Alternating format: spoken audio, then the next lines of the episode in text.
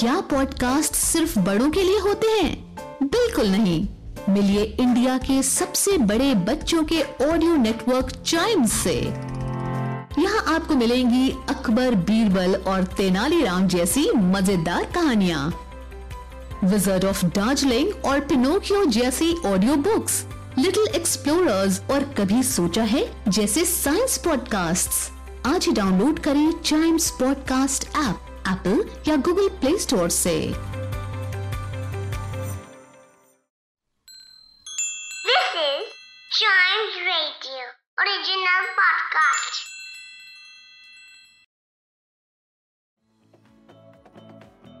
welcome आप सुन रहे हैं अ न्यूज़ डे पॉडकास्ट और जैसा आपको पता है कि अगले महीने, यानी कि फरवरी के महीने में, हमारे देश के पाँच राज्यों में इलेक्शंस होने वाले हैं। और ऐसे में पहली बार वोट डालने वाले भी बहुत से वोटर होंगे। तो उनके लिए चुनाव आयोग ने कुछ गाइडलाइंस जारी की है और ये बताया है कि अगर आप वोट डालना चाहते हैं और अगर आपके पास अभी तक वोटर आईडी नहीं आया है तो उसके बाद भी आप वोट डाल सकते हैं।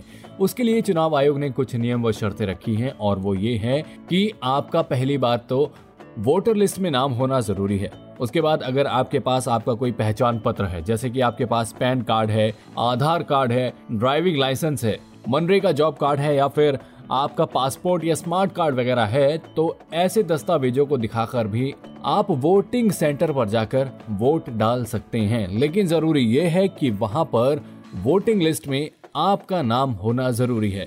इसके साथ ही कोविड को ध्यान में रखते हुए चुनाव आयोग ने यह फैसला लिया है कि इस बार से वोटिंग सेंटर पर थर्मल स्क्रीनिंग भी होगी। जी हाँ अगर कोई वोटर वोटर सेंटर पर वोट डालने जाता है तो वहाँ पर उसकी थर्मल स्क्रीनिंग होगी और अगर बुखार पाया जाता है तो फिर उसका दो बार और वहीं पर थर्मल स्क्रीनिंग टेस्ट किया जाएगा। यानी कि टोटल तीन बार टेस्ट किया जाएगा और अगर तीनों बारों में उसको बुखार आता है या दो बार में बुखार आता है तो उसके बाद ऐसा नहीं होगा कि उनको वोट डालने का मौका नहीं मिलेगा। मिलेगा, लेकिन उनको ये मौका वोटिंग के आखिरी कुछ घंटों में दिया जाएगा।